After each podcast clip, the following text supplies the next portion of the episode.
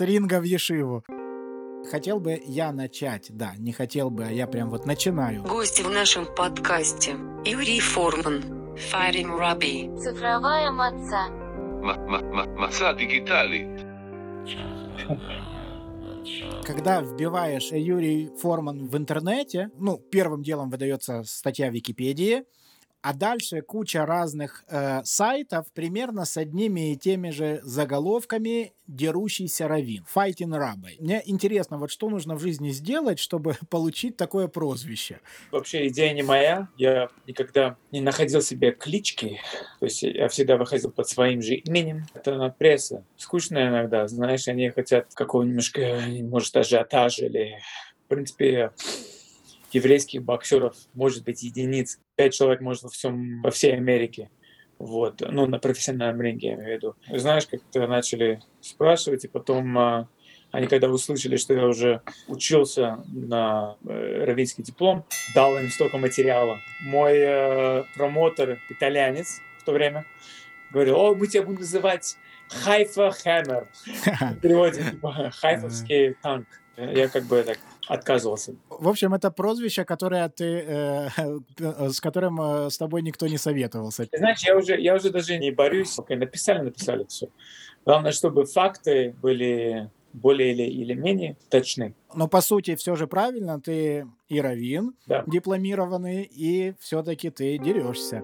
И я думаю, что, наверное, можно сделать здесь некое такое введение небольшое, да, что когда мы говорим раввин, у всех сразу разные ассоциации по этому поводу. По сути, раввин — это человек, который сдал экзамены, точно так же, как в университете сдаются экзамены, человек становится профессором в какой-то области, человек изучает материал, связанный с еврейским законом, и получает диплом о том, что он владеет материалом, и он теперь раввин.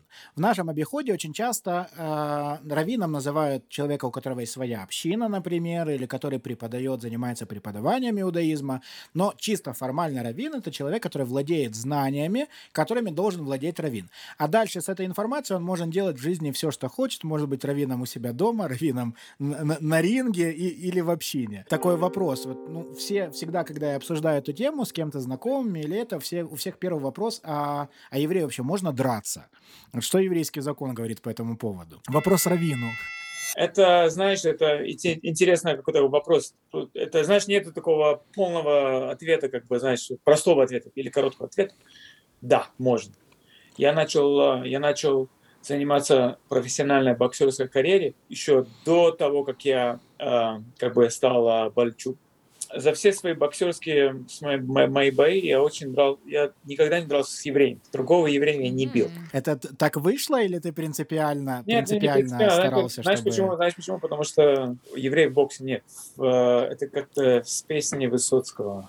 Если кто и был у меня из моих прадедов, да и то был татар или монгол. Кстати, в статье в Википедии там есть такой момент, говорят, что из русских иммигрантов, занимающихся профессиональным боксом, и там перечень фамилий, и все еврейские. Есть какой-то общий знаменатель, судя по всему? Конечно. В 20-х, 30-х годах, даже в 40-х, тут в Америке было много евреев, и были где-то 70% всех чемпионов мира были евреи. Евреи, они были все иммигрантами. Вот. И когда они перебрались сюда в 20-х годах, жизнь была, как говорится, тяжела, как везде каждому иммигранту быть тяжело. А бокс — это такой вид спорта. Иммигрант, скажем, не сможет заниматься таким спором, как конный спорт или теннисом, знаешь. Это надо быть из более материально приличной семьи. Для бокса, знаешь, это такой вид спорта, где у тебя нет денег, тебе ничего не надо. Приходи в зал и давай. Старайся быть лучше, чем другие. И даже если не можешь, не знаешь языка, не знаешь, даже в школу не ходил, это может быть стать чемпионом мира. В общем, евреи приходили в бокс, получается, не от хорошей жизни, да? Не от хорошей жизни, да. Что интересно, все эти чемпионы мира, они женились, у них дети пошли, знаешь, что такое. И ни один из них из их детей стал чемпионом мира потом, знаешь, то есть первая волна эмиграции. Mm-hmm. Я могу даже на себе можно это сказать. У меня 3 детей, 3 мальчика. Все говорят: они будут боксом заниматься, не будут боксом заниматься. Я их учу, как правильной стойке, как наносить удары, но если они их прям загорят это, в принципе, это, не знаю, желание быть боксером, пожалуйста, попробуй. Самое простое вообще, я думаю, в боксе, это, знаешь, как ты хочешь стать чемпионом мира, давай, приходи в зал, получишь по голове, и если у тебя еще останется это желание быть боксером, оставайся. Если нет, оно у тебя может пропасть сразу после первого удара, и ищи что-нибудь другое. А что у тебя было после первого удара?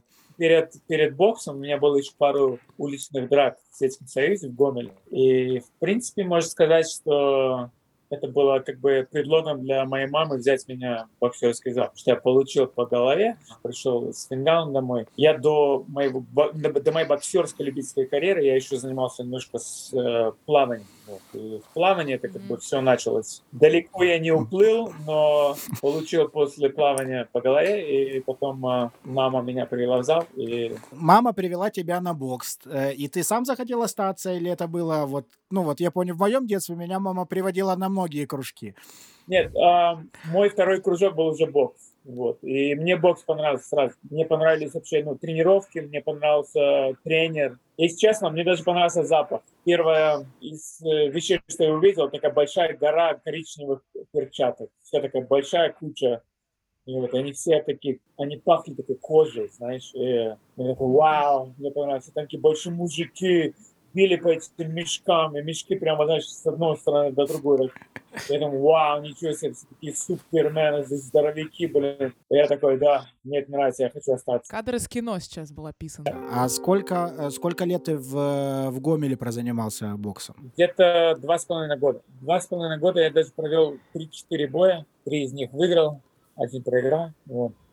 А потом уже под конец 4 или 5 месяцев до развала Советского Союза мои родители эмигрировали в Израиль, и потом началась моя эмигрантская жизнь, боксерская в Израиле. Я жил в городе Хайфа. Возвращаемся к тому, почему вариант был хайфский хаммер.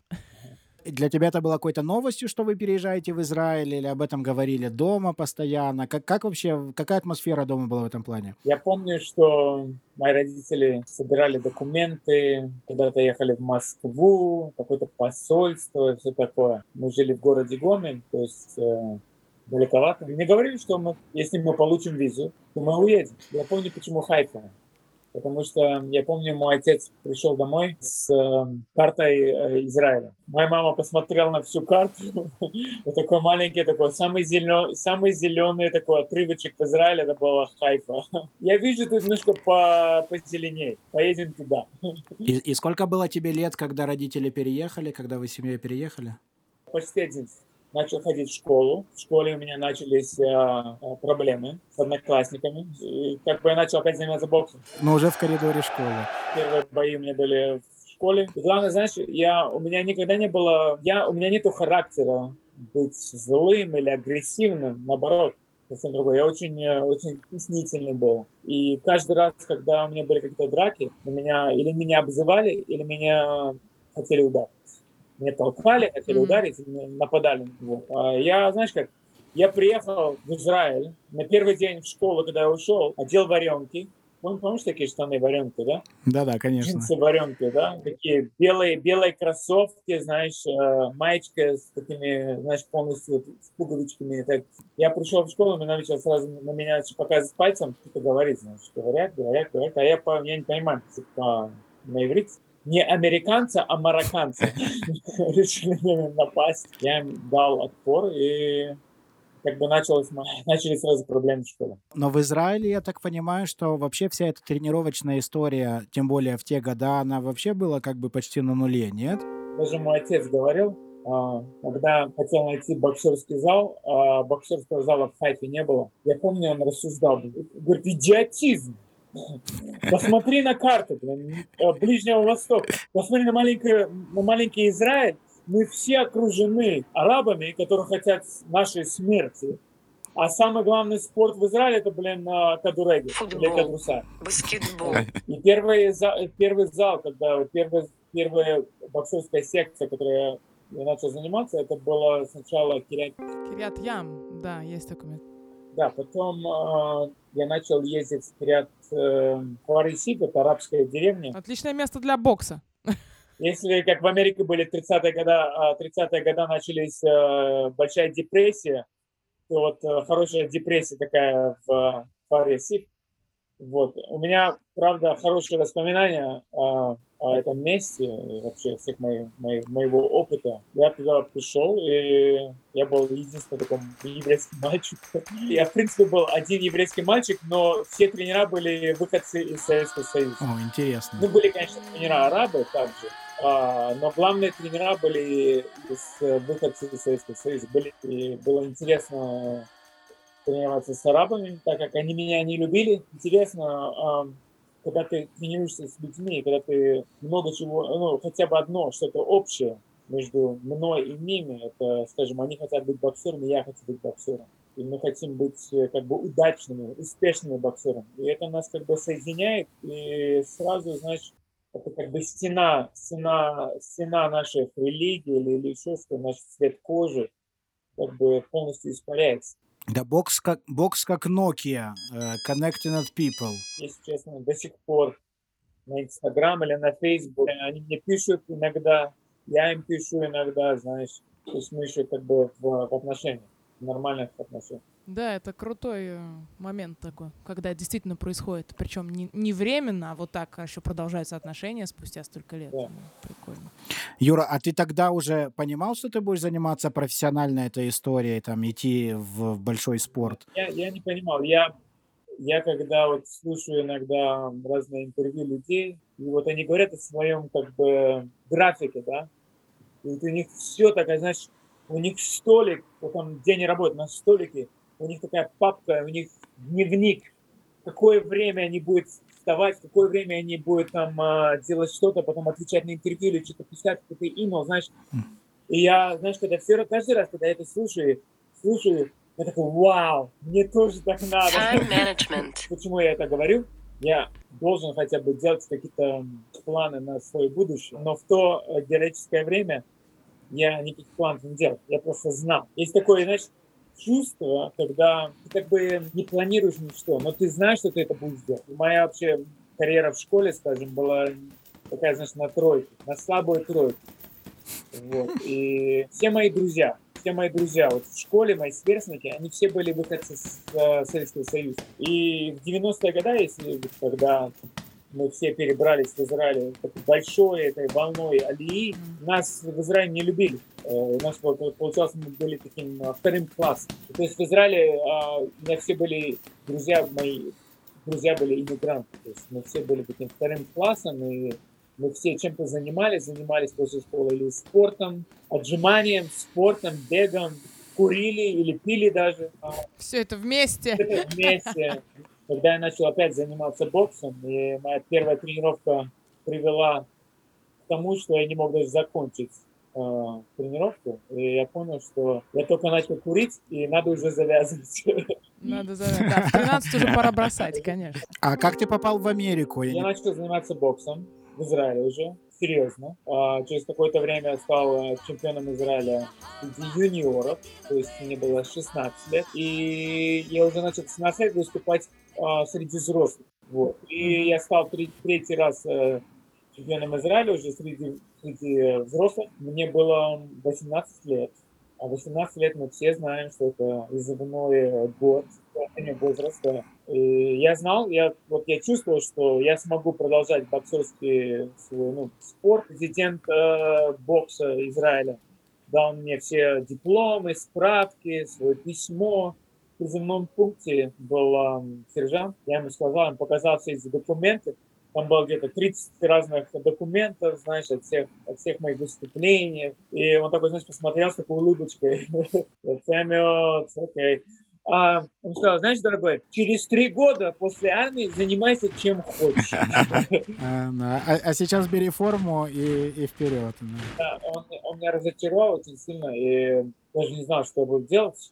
Мой отец пришел с работы в 6 вечера. Я ему сказал, так, пап, я хочу продолжать заниматься боксом, но мне кажется, мне надо ехать туда, там, где бокс считается одним из важных видов спорта. Это Америка. Мой папа, ему, я думаю, заняло приблизительно такое же время на ответ, как и этому сержанту. Он такой улыбался, 5 секунд, говорит: окей, я тебе куплю билет. Вау, вот так вот быстро. Быстро. И мне, знаешь, когда даже кажется, что он мне просто хотел от меня избавиться. Вот. Мне где-то, месяца 4, я думаю, мне пришлось подождать, получить визу, туристическую визу. Mm-hmm. Вот. Не мог никакую другую визу, так как я был в призывном возрасте, я ничего бы не получил так. Вот, так, туристическая виза, мне отец дал мне деньжат, и все, я пошел на Бен-Гурион, я поехал на Бен-Гурион, приехал в Америку. То есть вот так, просто все бросив, вот один, просто в Америку, по туристической визе. У меня был один рюкзак и одна сумочка. Сумочка была с чистыми маечками, штанишками и курточкой. А в рюкзаке были перчатки, боксерки, обувь, да, и... У тебя были какие-то контакты? Ты знал, кому ты едешь, где ты остановишься, хоть что-то? Я знал одного тренера с Израиля, вот, и он уже перебрался. Мы какое-то время тренировались в Израиле в то время, вот, и он уехал раньше. Он был моим первым контактом. Моя первая работа была с 9 до 6 вечера, потом я... переодевался, одевал свой рюкзачок и бежал вот с Манхэттена до моего боксерского зала, приблизительно минут 45, и там я тренировался. Вот. Моя была как бы ежедневная такая рутина. Я хотел проснуться. Знаешь, был такой один американский комик, Джордж Каннен, был такой выдающийся, один из легендарных комиков. Нечестно он говорил про американскую мечту. То есть американская мечта, я вам скажу, ребята, что такое американская мечта. Американская мечта – это что ты будешь выбирать между Макдональдсом или Бургер Кинг, или ты сегодня поедешь на работу на автобусе или на метро. Вот. А мечта, он говорил в конце своей риторики, он говорил, что лучше всего проснуться. Проснуться и не мечтать, а что-то делать. Вот. То есть у тебя никакой ни личной жизни, ни развлечений, ни друзей, ничего? Не было. Так как я приехал один. То есть мои родители, мой отец остался в Израиле, в Хайфе. А моя мама скончалась еще в Израиле в 98 году. По ощущению, знаешь, как или у меня что-то получится, или я опять вернусь в Израиль, и не знаю. Или пан, или пропал, это говорят. Даже были такие моменты, когда я себя обвинял, почему я не учился лучше в школе. Ну так вот. Подожди, но ты реально решил, что ты хочешь стать чемпионом мира? Я реально. Я уже когда начал заниматься боксом тут и там стал, скажем, чемпионом золотых перчаток тут в Нью-Йорке. Это такой большой турнир. Проводит его уже где-то 90 лет почти. То есть я в своей весовой категории выиграл золотые перчатки. На меня начали уже как бы смотреть некоторые промоутеры с Нью-Йорка. Вот. И то есть все как бы такое слажено, все нормально, знаешь. Но в то же время, я когда переехал сюда, в Америку, я начал смотреть бокс. Бокс, тут столько много бокса. Показывали во вторник вечером, в пятницу вечером. Столько бокса, я смотрел столько боксеров. И они, в моих глазах, они были настолько лучше меня. У меня такое ощущение, ты как бы вдохновляешься кем-то, знаешь, и в то же время ты хочешь закончить боксерскую карьеру, потому что ты уже понимаешь, что это не мое. Как я могу быть таким, как вот он? Я себе говорил, в конце концов, я попытаюсь вложить все свои силы, всю свою вот мощь, знаешь, и может получится. Кто знает, я говорю, может получится, буквально так. И я когда уезжал еще с Израиля, моя прабабушка, она в Израиле была, ей было 90 лет, и когда я уезжал, она мне написала такую молитву, с руки. Вот. И говорит: Юрочка, ты когда будешь драться, я не хочу, чтобы ты занимался боксом, но ты знаешь, если ты будешь драться, вот перед боем, вот всегда читай эту молитву, И знаешь, у меня как бы осталось, вот, были такие тяжелые моменты, да, открывал маленький такой, буквально, знаешь, может, сантиметров 8 на 3, знаешь, у меня до сих пор в кошельке, храню его, я вот все читал, знаешь, читал, мне как бы давало это уверенность. Потом, когда я уже начал учиться, стал уже Бааль тшува. Вернувшийся к ответу. читал разные там тагили, вот, и я знаешь, читаю на иврите. И у меня такое, знаешь, у меня такое ощущение, у меня мурашки по коже. Я читаю, почему это звучит очень-очень знакомо. Я читаю. Моя бабушка написала Теилим. Вот, это Теилим 91-й. Потрясающая история. Ничего себе! Так что благодаря бабушке ты попал в Ешиву, можно сказать, с ринга в Ешиву. Ты знаешь, благодаря этому жизни я уважаю людей, которые приходят обратно в иудаизм, когда у них все хорошо, когда у них все класс. И вот они ищут что-то такое, знаешь, какую-то духовность, знаешь, что-то такое, придать более, сделать их жизнь более качественной. Я в эту категорию не попадаю, и я более в ту категорию, там, где как жизнь, жизнь нормальная, жизнь как ключ, все бьет тебя по лицу, знаешь, и я помню, мне сказал один из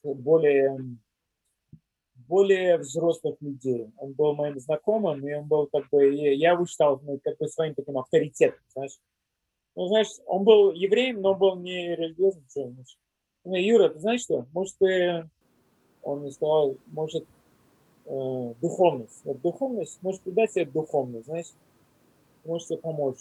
Поэтому, какая духовность? Он говорит, ты знаешь, не знаю. Говорят, там, буддизм, индуизм, знаешь. Я говорю, если я уже еврей, может, я что-нибудь поищу ближе к своему, знаешь. Вот, я не начну с буддизма, а может, начну с иудаизма. Я помню, в то время, я был в тренировочном лагере в Калифорнии, и я, когда ехал туда, я был в аэропорту, я пошел в книжный магазин, ларек такой, и посмотри там, какие книги, знаешь, может, что-нибудь почитать, знаешь, это был 2004 год, вот, и была книга там про автобиографию Джорджа Формана. Джордж Форман, один из величайших боксеров, значит, та же фамилия, что у меня, я такой, какое совпадение. Биг Джордж. Я начал читать, и, знаешь, я думал, читать про бокс будет, он будет писать про бокс, а это все у него было написано о Боге, как ему, его духовность, он был христианин, да, он был христианин, и как ему помогло вообще в жизни его как бы связь с Иисусом, вот, и мне очень понравилось, и я когда приехал обратно, я начал набирать справки о ближайших синагог, и пошел в синагогу, и меня засосало, знаешь, как трясина, и мне понравился иудаизм. Ты знаешь, вообще, когда человек чем-то хочет заниматься, да, вот в моем плане я хотел заниматься боксом. Мне очень повезло с первым тренером. Очень повезло. Это еще в Советском Союзе. То есть он мне не только помог техникой, он мне помог найти свое мужество. Знаешь, такое вот мужество. Еще мне было 7 лет, я уже чувствую более мужественным, более храбрым. Я стал более храбрым мальчиком. Вот. И для меня это был большой... Он был для меня таким большим авторитетом. И вот с раввином, знаешь, то же самое. Знаешь, вот, если ты хочешь начать там свою карьеру, не карьеру, а вот, найти учителя среди вот духовных разных практик, там, не знаю, христиане, мусульмане или еще что-то, иудаизм, мне тоже повезло, мне повезло с первым раввином. Он был очень, он знаток своего, что он знает, и он очень духовный человек, и то есть он, мне кажется, если я попался на другого раввина, я думаю, я не сидел сейчас тут рядом, с тобой разговаривал, с вами разговаривал. С цифровой мацой, да. Что? Делаешь шаг назад, и ты видишь большую картину, Мне, вот я смотрю на все свои вот обстоятельства, жизненных там ступенек или кирпичей на моем пути, и я вот вижу, что какая-то рука меня вела. Меня вела невидимая рука, и это было, знаешь, как я смотрю, вау. Скажи, а ты сразу после того, как познакомился с этим раввином, подумал, что ты станешь тоже раввином? Или это был путь какой-то? Года полтора-два года. Я начал приглашать на... Он был хабадский еврей, раввин. Mm-hmm. Вот. И мне было просто ничего. Мне вообще нравилось... Вначале мне больше нравились его уроки. Молитва и все такое, это, знаешь, как зовут твоего раввина? Раввин Добберпинц. Добберпинц, он известный раввин. Есть даже на русском языке переведенные несколько его книг в издательстве книжников. Мне понравилась философия. Потом он начал приводить такие примеры более жизни. Он начал приводить вот такие примеры Торы, именно как вот в наше время, знаешь, и мне это нравилось. Я думаю, легко каждому человеку как бы синтезировать свою жизнь синхронизировать, с Торой. Да. Мне понравился его первый урок. Вот почему я пришел на второй урок. Первый урок я был уже профессиональный боксер. У меня было, может, 3-4, где-то 5 боев. Я был, в принципе, среди профессионального бокса был никто. Вот, я пришел на его урок. Он такого маленького роста, знаешь. И еще с Израиля у меня была такая арабофобия. Mm-hmm. Не абофобия, а арабофобия. Мне кажется, ты первый гость, который меня подколол в подкасте. Я думаю, тебе это надо медаль дать. Я не знаю. В принципе, у нас еще подкаст не закончился. Еще все впереди. Еще золото можно взять. У меня была такая рабофобия. Знаете, почему рабофобия не началась? Потому что там были у меня летние каникулы тут в Израиле. Или там в Израиле. Не каникулы, а тебя загоняют. Лагеря, тебя загоняют в школу. Да, меня загнали в ортодоксальную ешиву на такие дневные лагеря. Вот. И, знаешь, я не знаю, что делать. Первый день, когда я пришел, все молятся. Значит, пришел в 7:30, все делают шахарит. Все дети такие, знаешь, как армия. Я испугался, не знаю, что делать, знаешь. А родители, наверное, даже и не знали, куда они тебя посылают. Куда путевка была, куда записали, туда и...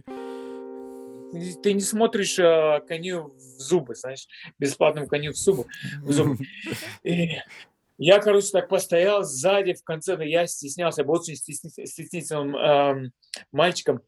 Вот, и я помню, была у нас перемена, я помню... Какой-то там кто-то там провинился, что-то там какой-то хулиган какой-то наделал что-то, и его наш смотритель, учитель-смотритель, схватил этого мальчика, моего ровесника, за одну руку и за вторую ногу.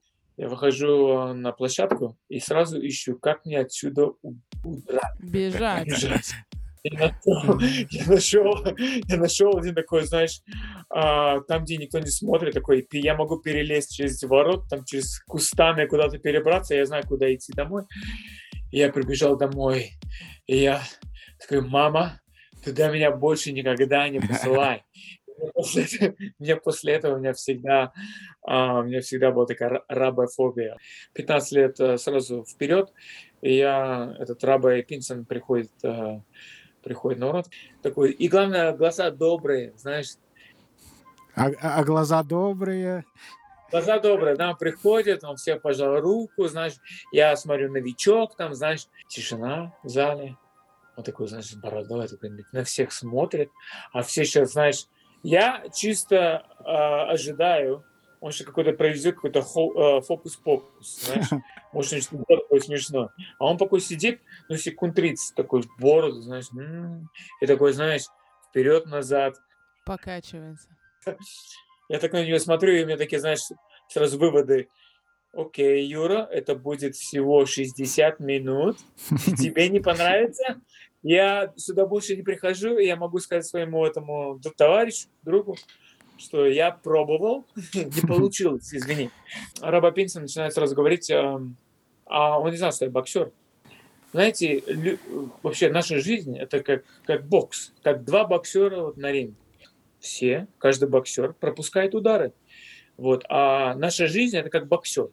И вот она нас все бьет, нас и бьет. И вот иногда мы получаем этот удар, и мы вот оказываемся на спине и смотрим на свет, как боксер. Вот что боксер может сделать в этот момент? Я такой, знаешь, встать обратно и боксировать?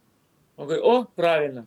Вот, и вот он говорит, что вот иудаизм дает нам эту внутреннюю силу, как боксер вот находит такие вот секретные эти силы у себя. И вот он встает на колено, на второе колено, он встает на ноги и продолжает. Чаешь по лицу. Все равно, как боксер, мы должны продолжать боксировать, пока не будет гонга. Вот гонга, да?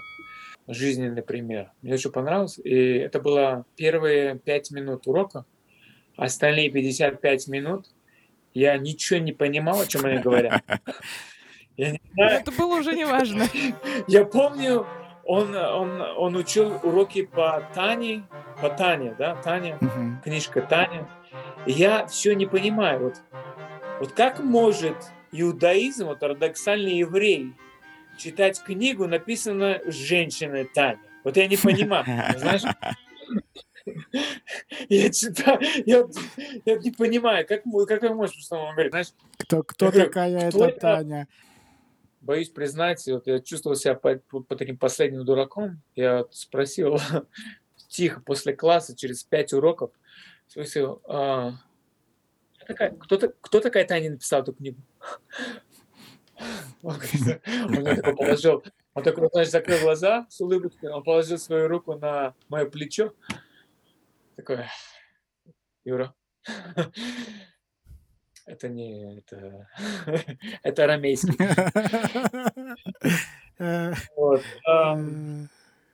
Вот, и я покраснел, но это прошло со временем. Вот, и я начал приходить на его еженедельные уроки. Скажи, ты приходил к нему на уроки, а он приходил к тебе когда-нибудь? В дальнейшем, вы же, когда вы стали более плотно общаться. Он пришел по-моему, на 2 моих боя. На 2 или даже 3. О. Вот. Я пригласил его и его жену. Вот. Он пришел один раз, отдался в Мэдисон Сквер Гарден, в Манхэттене. Вот. И после боя пошел посмотреть, где он.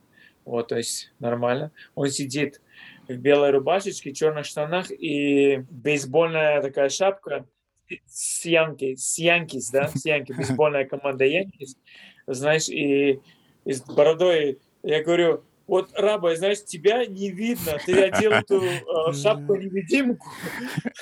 Он такой, да? Я говорю, я же пошутил, извини за мой сарказм. Вы можете поменять шапку на бейсбольную шапку, и это все знают, что ты раввин. Вот эти уроки тебе помогли в дальнейшем в твоей карьере? Да, мне помогли, конечно. Мне помогли вообще в моих тренировках, вообще по жизни. И вот одна из этих таких историй коротких, которые я мог запомнить, которые мне понравились. Вот, когда он говорит всем, что после 120, когда ты вот на том свете, и Хашем не будет тебя спрашивать, меня не будет меня спрашивать, почему вот, Зуша, ты не стал Моше Рабейну, почему ты не стал Майк Тайсоном, почему ты не стал, как-то выдающимся, как другой какой-то пророк. Он спросит одно.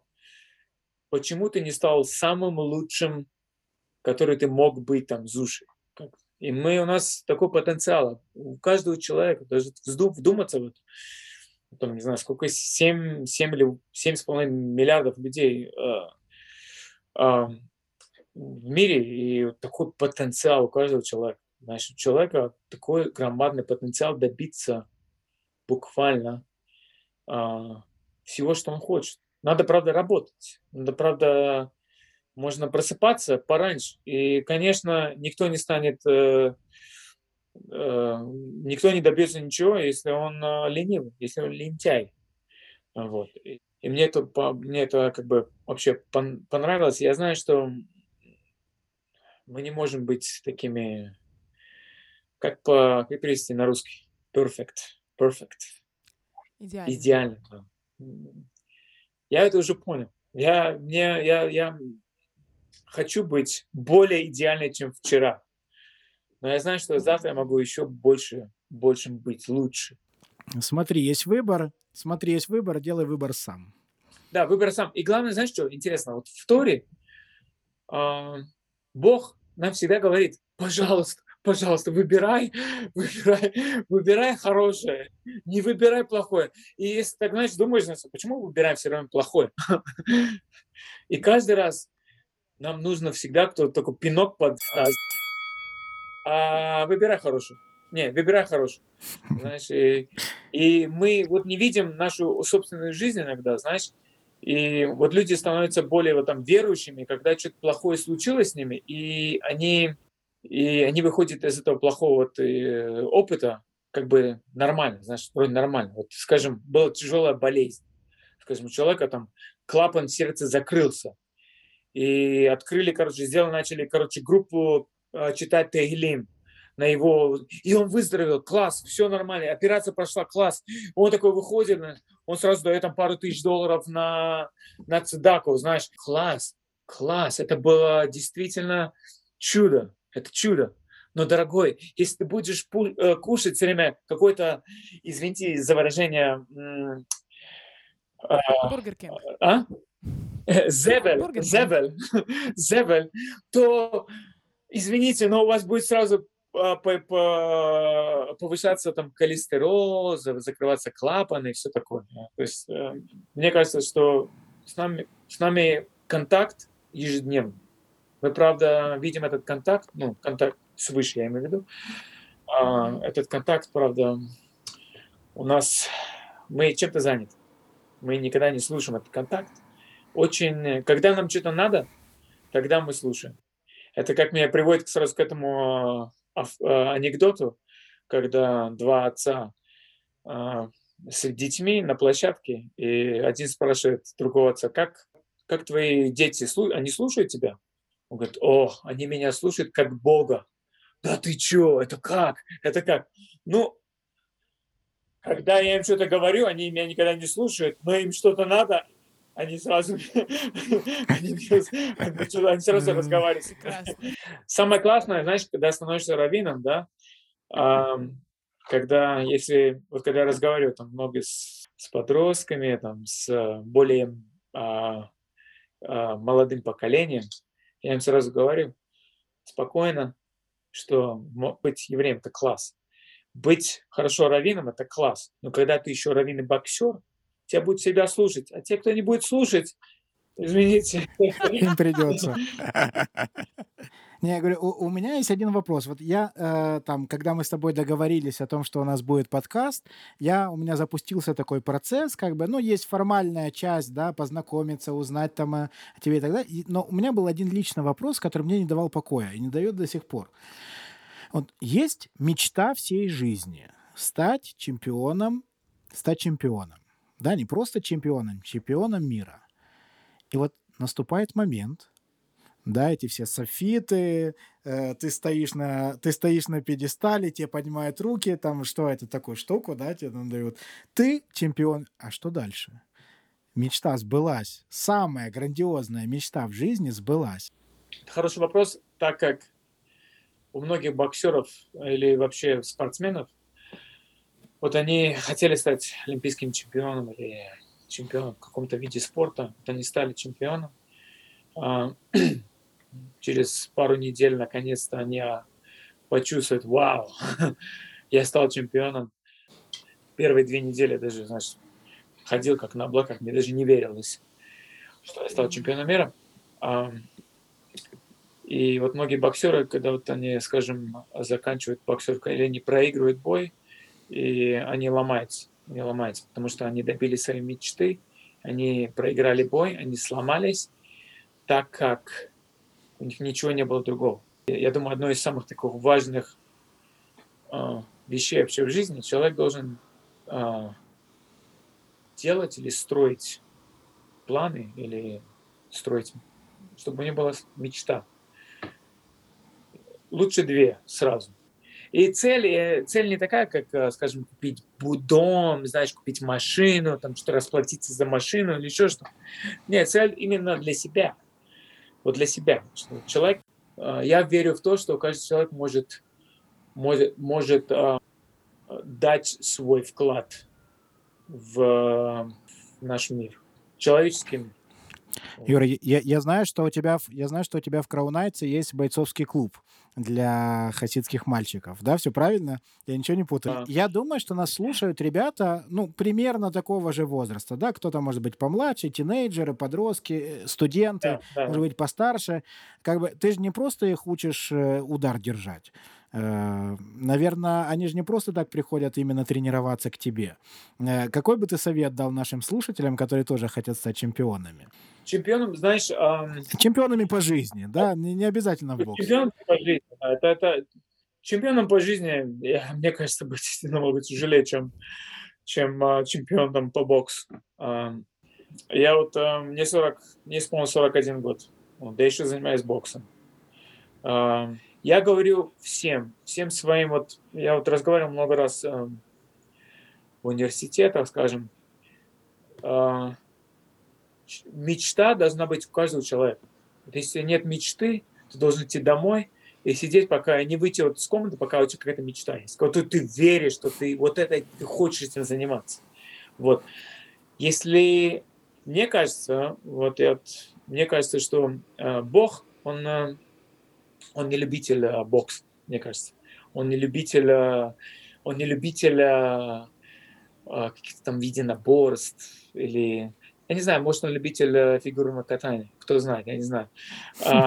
Возможно, шахмат. Вот Хашем, если он видит, что этот человек, он хочет это. Он это хочет. И я уверен, что это мечта. Хорошая мечта, не такая, как я хочу быть каким-то мафиози, чтобы мне знали, как Джон Готти, вернее. Вот. И если человек действительно, если он видит, что человек хочет этого, он будет тебя вести этой дорогой. В общем, да, работы, друзья, непочатый край. Непочатый край, друзья, работы у человека в жизни.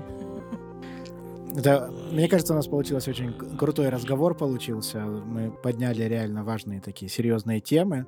Без напряга, серьезные темы. Это очень хорошо. Было приятно познакомиться. Взаимно. Будем на связи. Всем пока. Цифровая маца. От EnerJew.